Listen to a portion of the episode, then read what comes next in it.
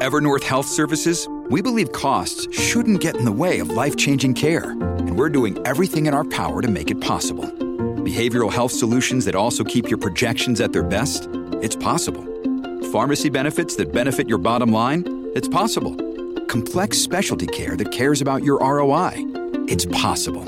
Because we're already doing it. All while saving businesses billions. That's Wonder made possible. Learn more at evernorth.com/wonder. Mr. Speaker, it's clear Beijing interfered in last year's 2021 election. Beijing's ambassador to Canada commented critically and publicly during that election campaign, and Beijing spread disinformation through proxies on Chinese language social media platforms. And last week, we find out that Beijing also interfered in the 2019 election.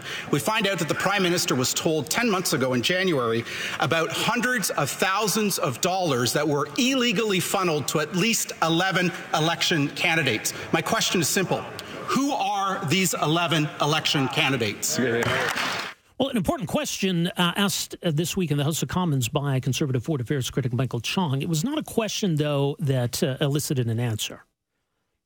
So, look, I, I, think we need to better understand what happened here. Obviously, the idea that a foreign adversary would be interfering in our electoral process is something to take very seriously, and it warrants some important steps. It does also warrant having the prime minister press the matter with China's leader which Justin Trudeau says he did this week.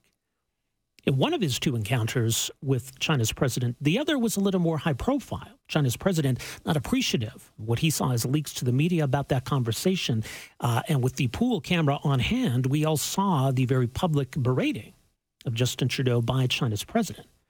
Now, I think Canadians should certainly rally behind their prime minister in that kind of a situation. And honestly, if, if China's leader is mad at our leader, that's not necessarily a bad thing. But it certainly doesn't uh, acquit the prime minister, I think, of some failings when it comes to our China policy. So, yes, we do need to take some, some steps here to deal with Chinese interference and intimidation in Canada. And we probably do need a broader reset of our approach to China. Well, joining us uh, for some thoughts on what happened this week and also what's come to light in recent weeks, very pleased to welcome to the program Michael Chong, who is, as mentioned, uh, the conservative foreign affairs critic, also the MP for Wellington Halton Hills. Mr. Chong, great to have you with us here. Welcome to the program. Hello? Are you there? Yeah, there we go. Yeah. All right. Sorry about that. Glad to, great to be here. Thanks for joining us. Appreciate that. Yeah, um, great to be here. So, first of all, let me just get your thoughts on the incident, I guess, the confrontation this week, what it represents uh, in your view. Well, two thoughts I have. First, uh, I think the Chinese president showed a great deal of disrespect to the Canadian prime minister and to this country in the way he treated him.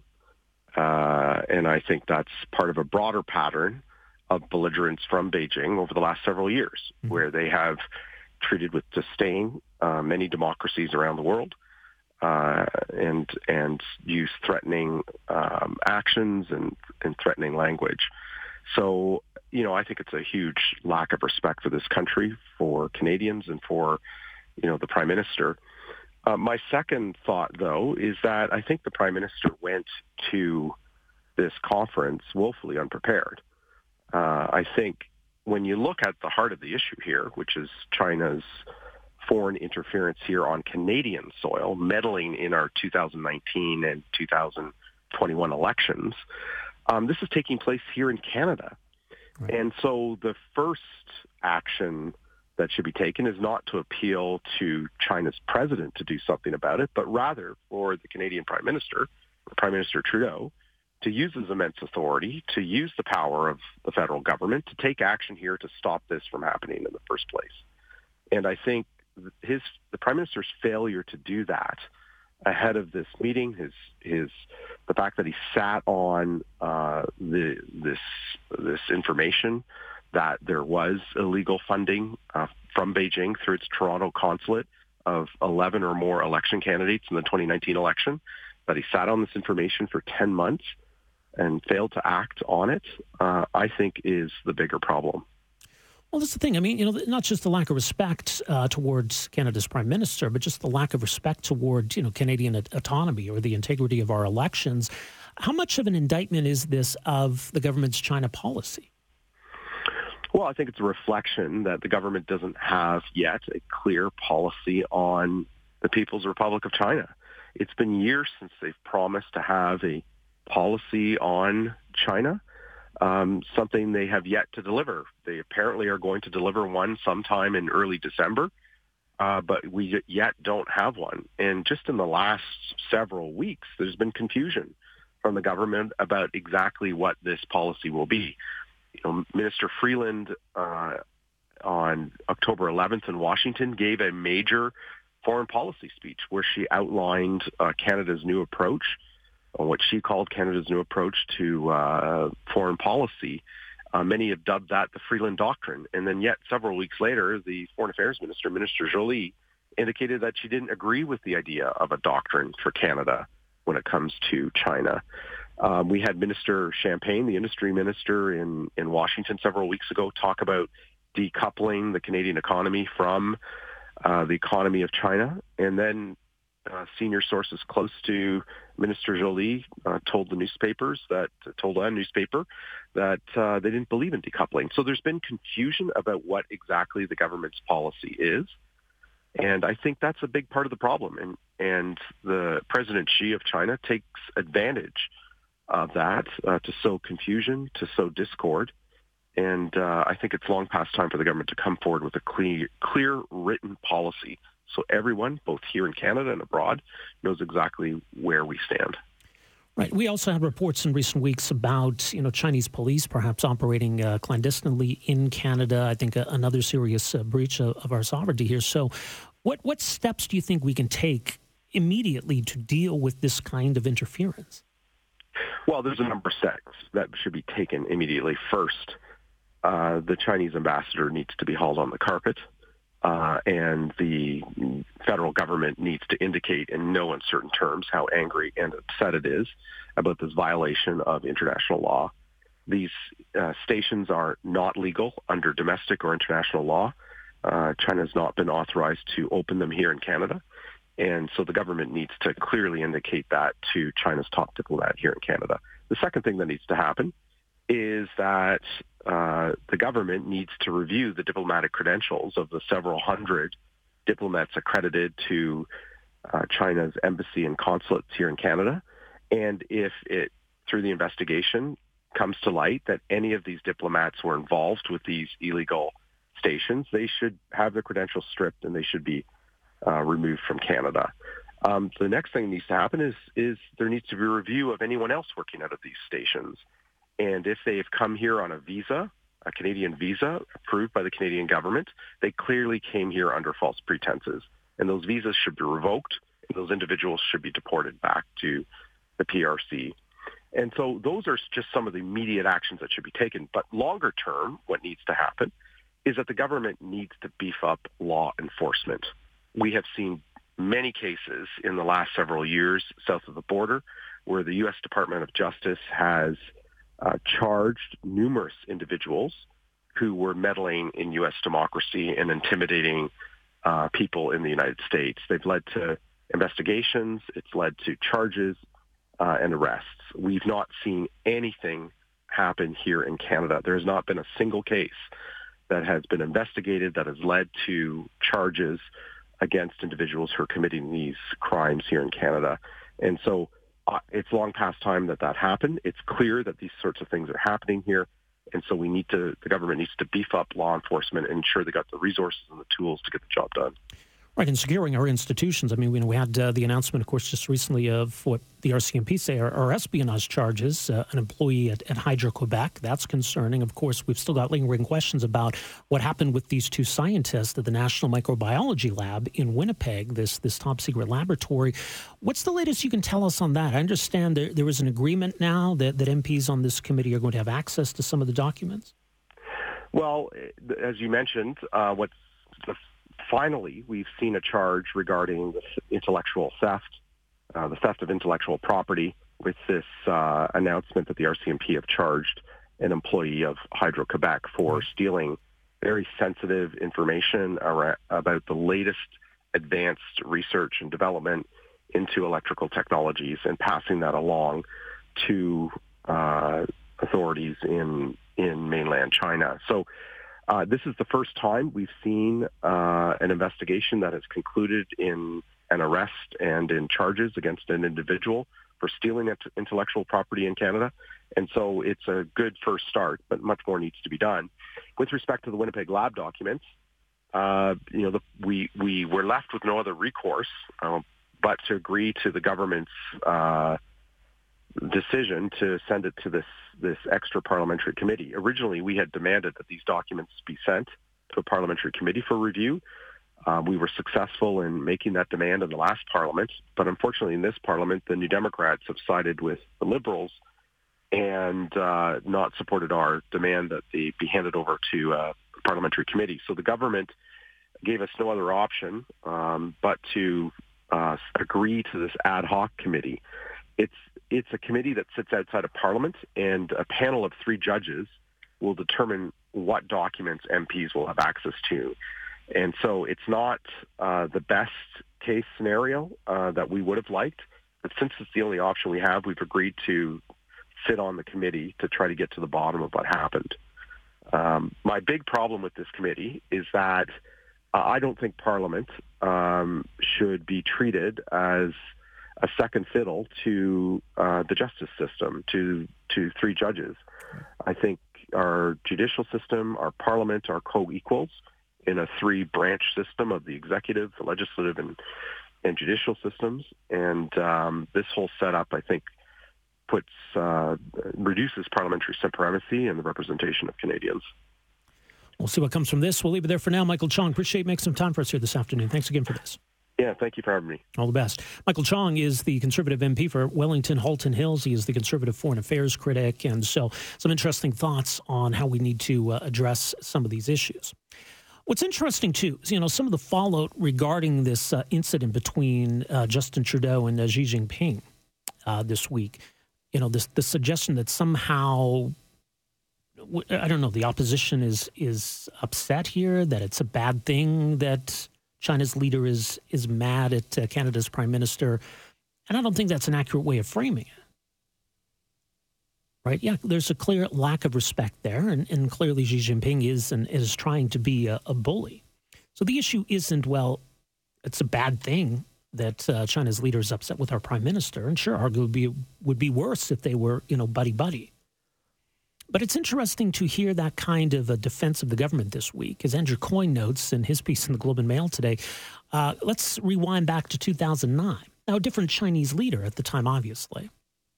But it's not the first time we've seen a public rebuke. Stephen Harper received one in 2009 on an official visit to China in a rebuke from uh, the then Chinese Premier Wen Jiabao for not having visited sooner. What was the reaction then?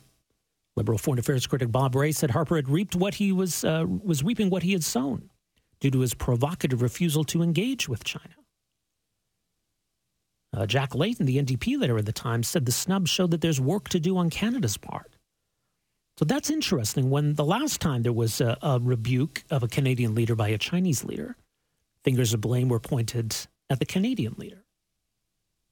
And yet these same people are, are turned around and, and saying, look, it's, it's not Justin Trudeau's fault that he got rebuked by uh, Xi Jinping, which is true. It's not his fault. And we should condemn China's leader for being a bully. But that's the point. How long it's taken the liberals and their defenders to recognize that that's what we're dealing with in the Chinese government.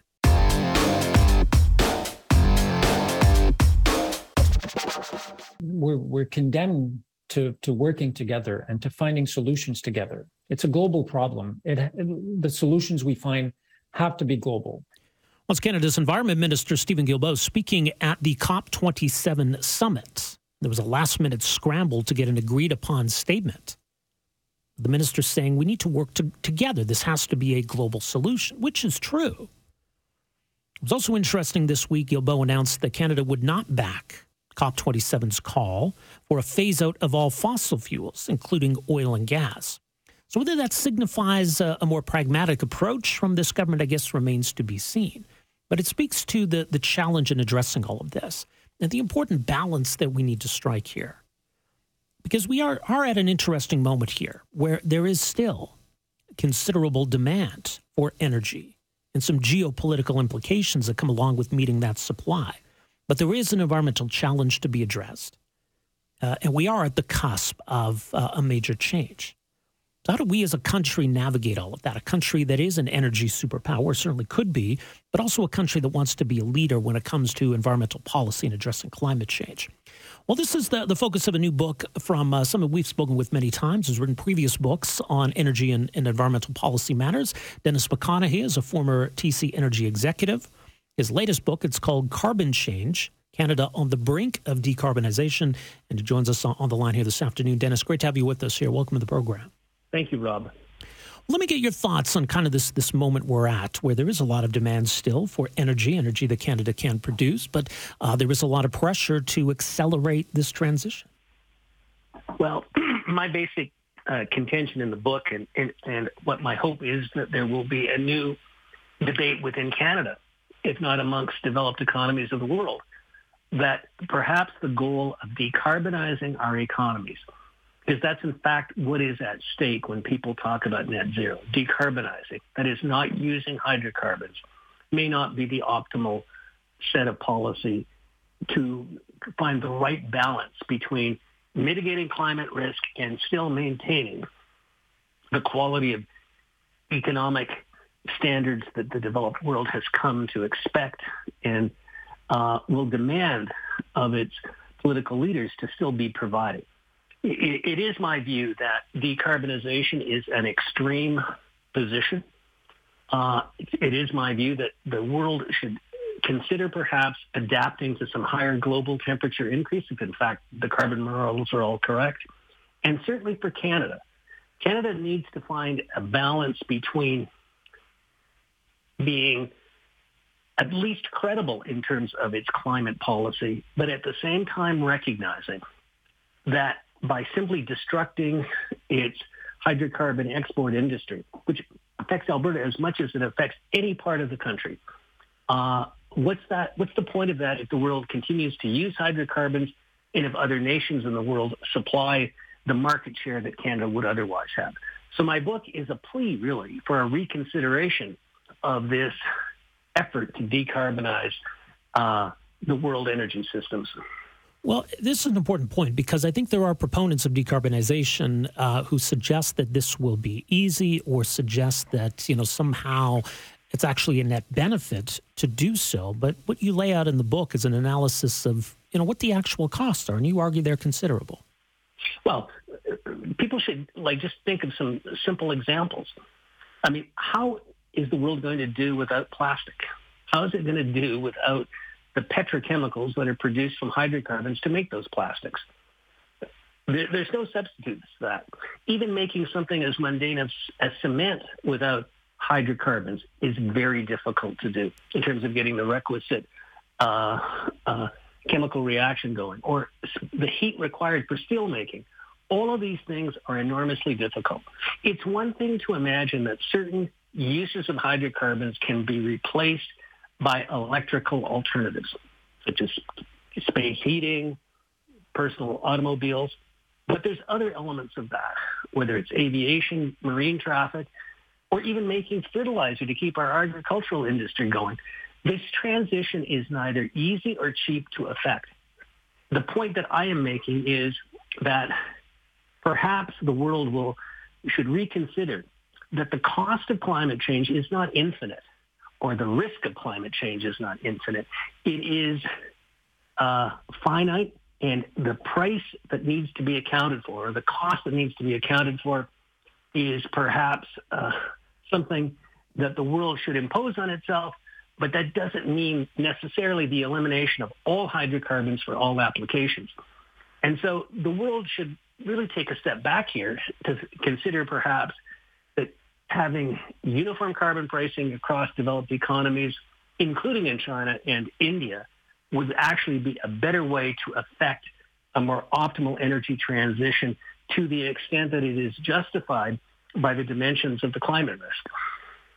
What's interesting, you know, I mean, here at home, obviously, I think the energy industry clearly wants to be a part of the solution. At least they want to be involved in the conversation. We do have, for example, the Pathway Alliance represents some big players in in uh, the oil sands uh, suggesting that you know we, we can do if done correctly we can get to net zero that's going to mean a lot of reliance on nuclear energy on carbon capture technology So, what do you make of, of those in the industry, though, who say that under the right circumstances, a lot of this is doable? Well, here's my point. Uh, if they think it's doable, here on them. Uh, what I do know is that carbon capture and sequestration is a very difficult technology to uh, implement and affect. It is very costly. And just to put cost into context, I am not even sure in the best of applications, such as perhaps putting CCS systems on the back end of oil sands upgraders, that that can be done uh, even for the $170 a ton carbon tax that our federal government will be imposing on us by 2030, or some number around $200 a ton.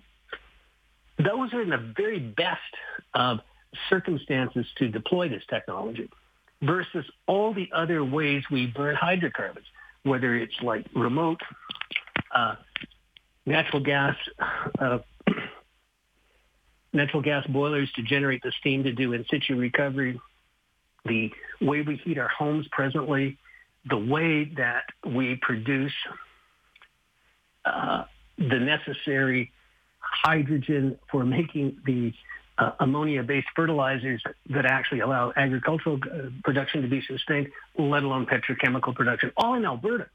Mm-hmm. So, you know, the extent of CCS as a panacea, I am skeptical about. It's not my place to judge whether or not the people within Pathways think they can do it. My only point is that uh, the cost of actually having those technologies even remotely economic imply very high carbon prices. And maybe those carbon prices are justified. But Canada shouldn't be at $170 a ton or 200 if the rest of the world, and especially the countries we trade with, aren't at the same number. So again, this is another failure of our own domestic climate policy to have no conditionality about what the rest of the world does uh, before we start imposing these huge costs on ourselves. Well, that's the thing. And, you know, we heard the, the clip from the environment minister talking about this has to be a global solution. But yeah, Canada certainly seems willing to act unilaterally. I mean, that's not going to have much impact on the climate, but it could certainly. Well, I have long been a critic of Canada having the idea of imposing carbon prices on itself through national carbon taxes that are significantly higher than what the rest of the world is imposing on themselves. And that should be you know, a fundamental revision of the way we set the price of carbon in Canada. So specifically, we're, as a country, supposed to be at $170 a ton by 2030. And we say that unconditionally. Mm-hmm. I think that's, that should be absolutely revisited. Now, 170 might be the right number if the global developed economies are going to make significant progress to implementing what I would call a more rational energy transition. But we all have to be in this together, and we all have to be willing to do it on the same time frame, the same impacts on our domestic economies. And also, and this is always the most nettlesome element of it, it has to include China and India. So again, why would Canada impose more costs on itself as compared to other economies, especially when we're not only a northern climate, but we're also a world still a leader in the world in terms of the export of crude oil and have the potential to be an enormous exporter of natural of LNG, uh, natural mm-hmm. gas in the form of LNG. And, and you know we haven't yet discussed Rob the the uh, energy security, the geopolitical aspects of this, but that's also something that Canada needs to in, think about when it's setting its future as how much of an energy exporter am I going to be how much good do I do for the world in terms of energy security versus trying to meet uh, a contribution on climate change that may actually be mm-hmm. uh, disproportionate for Canada's circumstances. Oh, yeah, absolutely. Uh, it is interesting. Uh, you, you, note the, I don't know if we want to call it uh, a disconnect or maybe it's hypocrisy at some level. It's, it's just odd that uh, the government has made carbon pricing front and center when it comes to domestic climate policy, yet there's little or no interest in pursuing that at a global level. What, what do you make of that? Well, back in Glasgow, some of us remember that Justin Trudeau did news about you know, carbon pricing at the level of Canada's level, perhaps being a model for other economies to uh, pursue. The leader of the EU thanked him for those thoughts. And of course, his great friend Joe Biden reflected none of that in any of the initiatives he has approached with respect to climate in the United States. So there is a fundamental disconnect. It, it's because the idea of using uniform carbon pricing across developed economies, even though I think most of the people who call themselves climate economists would contend this is absolutely the most efficient way of dealing with the problem, especially if it's conditioned how high the tax is on the basis of the net benefits and costs of using hydrocarbons, you still have to get a political consensus across those development economies to do it the same way. Whereas they've all devolved to this current UN process where they all sign up for voluntary emission reduction pledges with no enforcement mechanism and without China and India in the game. And, you know, there's countries like Canada led by people who, you know, I think are, at times their altruism uh, runs ahead of their realism of what's in the actual Canadian self-interest. This is why I think there should be a fundamental reconsideration of what is Canadian climate and energy policy. We'll leave it there, Dennis. The book is called Carbon Change Canada on the Brink of Decarbonization. Much more at your website, Dialogues on Canadian Energy, D-O-C-E. Dot ca. Always appreciate it, Dennis. Great to have you with us here. Thanks for joining Thank us. Thank you very much. All the best. Uh, Dennis McConaghy, uh, former TC Energy executive, author, and commentator on energy uh, and climate policy on Canada. Again, his latest is called Carbon Change Canada on the Brink of Decarbonization.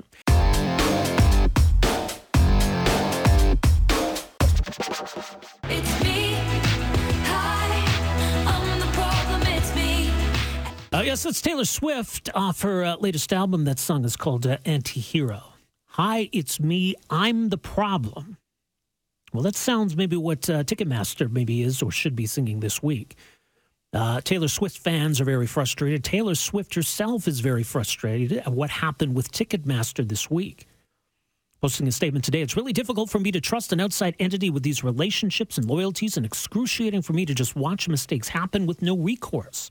There are a multitude of reasons why people had such a hard time trying to get tickets. I'm trying to figure out how the situation can be improved moving forward.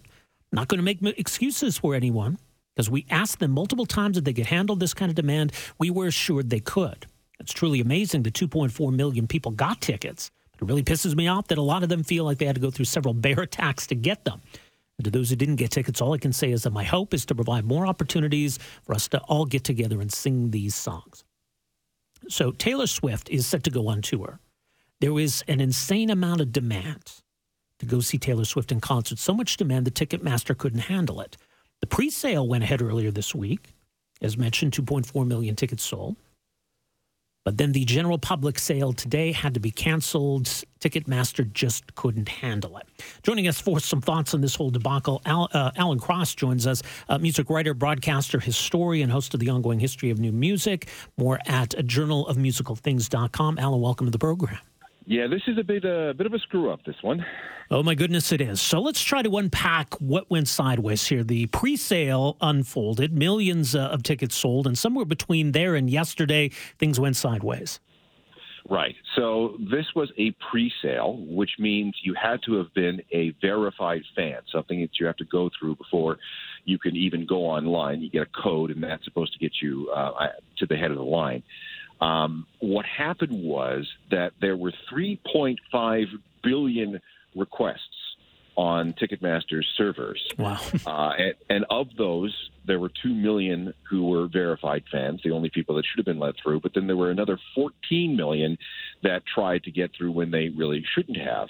And this huge hit on the servers uh, brought Ticketmaster down. This has they've never seen anything like this before. This is four times the regular number, the highest number that they've ever received for for ticket requests. So uh, it, they just basically melted down and people aren't happy. Obviously, look, Taylor Swift has a very devoted uh, and, and, very large group of fans, and I think that that's become evident this week. But I think the high-profile nature of all of this now leading to you know scrutiny of Ticketmaster and their practices, or the fact that since they merged with Live Nation, maybe they've become too big. But is this a, a story about Ticketmaster? No, it's not. Uh, Ticketmaster has some of the most robust infrastructure anywhere you'll find in the tech world. Uh, they deal with bots all the time. They deal with uh, cyber threats all the time. This is a really, really robust system. But the amount of demand that was placed on it was just was just way too much. Um, it's something that they're going to obviously have to figure out figure out how to um, uh, how to how to fix in the future. They're going to have to upgrade their servers. They're going to have to um, come up with new algorithms. You know, a bunch of things. But the story is not Ticketmaster. The story is that Taylor Swift is this massive, massive star, and millions upon millions of people tried to get tickets at the same time. Um, it's not well. We could say it's not Ticketmaster's fault, but it, it, kind of is because they should have been prepared for this, but they right. they obviously were not. But you know, now to call for Ticketmaster to be broken up or, or to be called to account for for this you know ticketing fiasco. I mean, what's the option? The the the story is Taylor Swift. The story is not Ticketmaster, and all the political and populist grandstanding right now about trying to break, you know, having to break up Ticketmaster. They're too big. Too. Who else would have? You know, nobody else can right. handle this kind of volume. so by breaking this up into into into smaller ticket sellers would have been better? No, eh, absolutely not. Well, you still have the same amount of demand. Yeah, it's hard to see how it would necessarily be better if you've got five smaller companies all trying to manage all of this. That, that might be even more confusing. It, it would be. Now, uh, again, we're talking about 3.5 billion dollar or billion ticket requests.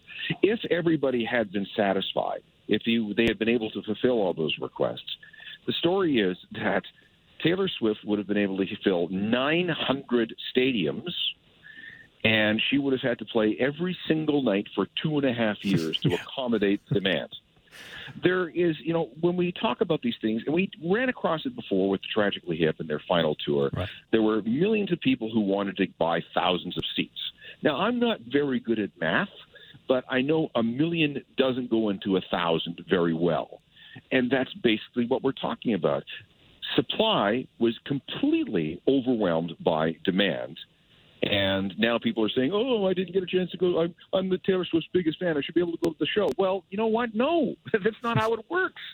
It's it's there's there's a limited supply. You didn't get in, and that's the way it goes. I mean, it's it's like anything else that's that's scarce. Hey, I wanted to get on this flight, but there are no seats. Well, I'm a big fan of uh, WestJet and Air Canada. I should be able to get on this flight. Well, no, there's no seats left. Right, exactly. Sorry, you just you you you you lost out. But that's the thing. I mean, you know, trying to, to meet the demand with supply can only go so far. And, you know, you know we had that in recent years. Garth Brooks came through uh, Edmonton and Calgary and, you know, started with a couple shows and it expands to three or four or five or maybe even seven or nine, which helps. But there's only so many days in, in a week. There's only so many weeks and months in a year. You can only take that so far, right? You can. Now, Garth Brooks was very smart, and he was able to play uh, as many shows in a given uh, market as uh, demand required. Uh, this far outstrips that. Far, far outstrips yeah. that. So uh, uh, we all should be talking about not how Ticketmaster failed, although that is a story, but we should be talking about how insanely popular Taylor Swift is and how insanely devoted her fan base is. That's what we should be talking about. Now, to be fair, Ticketmaster is designed to be a whipping boy. They are designed to take all the heat for when things go wrong. This is completely, um, like I said, by design. So Taylor Swift's not getting the blowback. Uh, Live mm-hmm. Nation's not getting the blowback. Uh, it's Ticketmaster. They absorb criticism.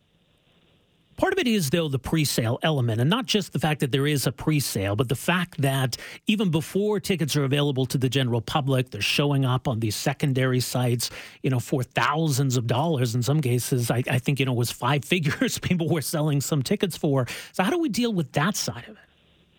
Well, when you see tickets available on the secondary sites before tickets go on sale, those are speculative tickets. They don't ex- uh, they don't uh, really exist. The seller is saying, "I have a very good chance of being able to secure a ticket. And when I do, I will sell it to you for this price. Mm-hmm. And then we get into the real murkiness of uh, bulk buyers on Ticketmaster and all the rest of it. But this is a, this is a completely different story.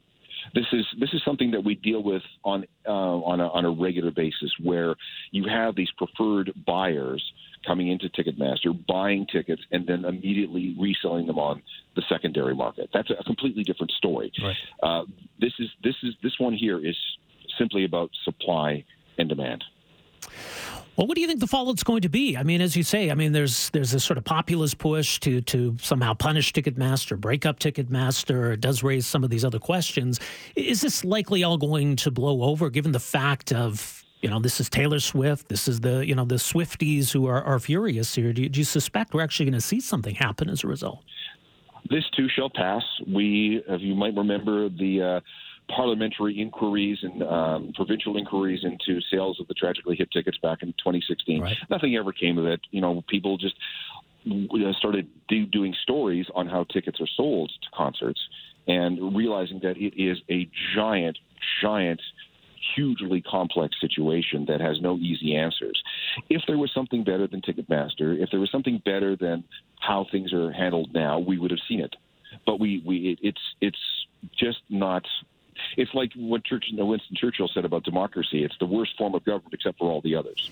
And that's basically what we're dealing with with Ticketmaster. It's the worst form of ticket selling except for all the others. Yeah, I suspect you're right. Much more is mentioned at journalofmusicalthings.com. Alan Cross, thanks again for joining us here this afternoon. Appreciate it. You're welcome. There you go. That's uh, music writer, historian, broadcaster Alan Cross, also hosted the ongoing history of new music. So, kind of an overview of what happened here that even for a giant like Ticketmaster, there was still too much demand for them to handle. So, what kind of a system would work when you get that kind of demand uh, for a singer who, who's only able to provide so much supply in terms of concerts? Thanks for downloading and listening to the podcast. Don't forget to subscribe, rate, and review for free at Apple Podcasts, Google Play, or wherever you find your podcast. You can also find me on Twitter at Rob Breckenridge, and you can email me rob at 770chqr.com. Talk to you next time.